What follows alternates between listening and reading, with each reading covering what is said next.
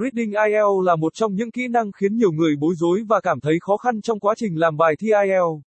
Để có thể chinh phục được kỳ thi này thì bạn cần tìm hiểu chi tiết về các dạng bài Reading IELTS thường xuyên xuất hiện cũng như phương pháp để luyện tập hiệu quả nhất cho từng dạng.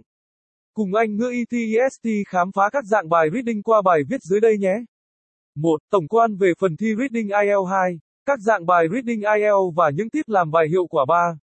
Lưu ý để ghi điểm phần thi Reading IELTS. 4. Luyện thi IELTS ở đâu tốt uy tín. Bài viết được viết bởi Anh ngữ ITESTS lầu 3, 215 Nam Kỳ Khởi Nghĩa, phường 7, quận 3, thành phố Hồ Chí Minh phone 0933806699 website https 2 gạch chéo gạch chéo itest edu vn gạch chéo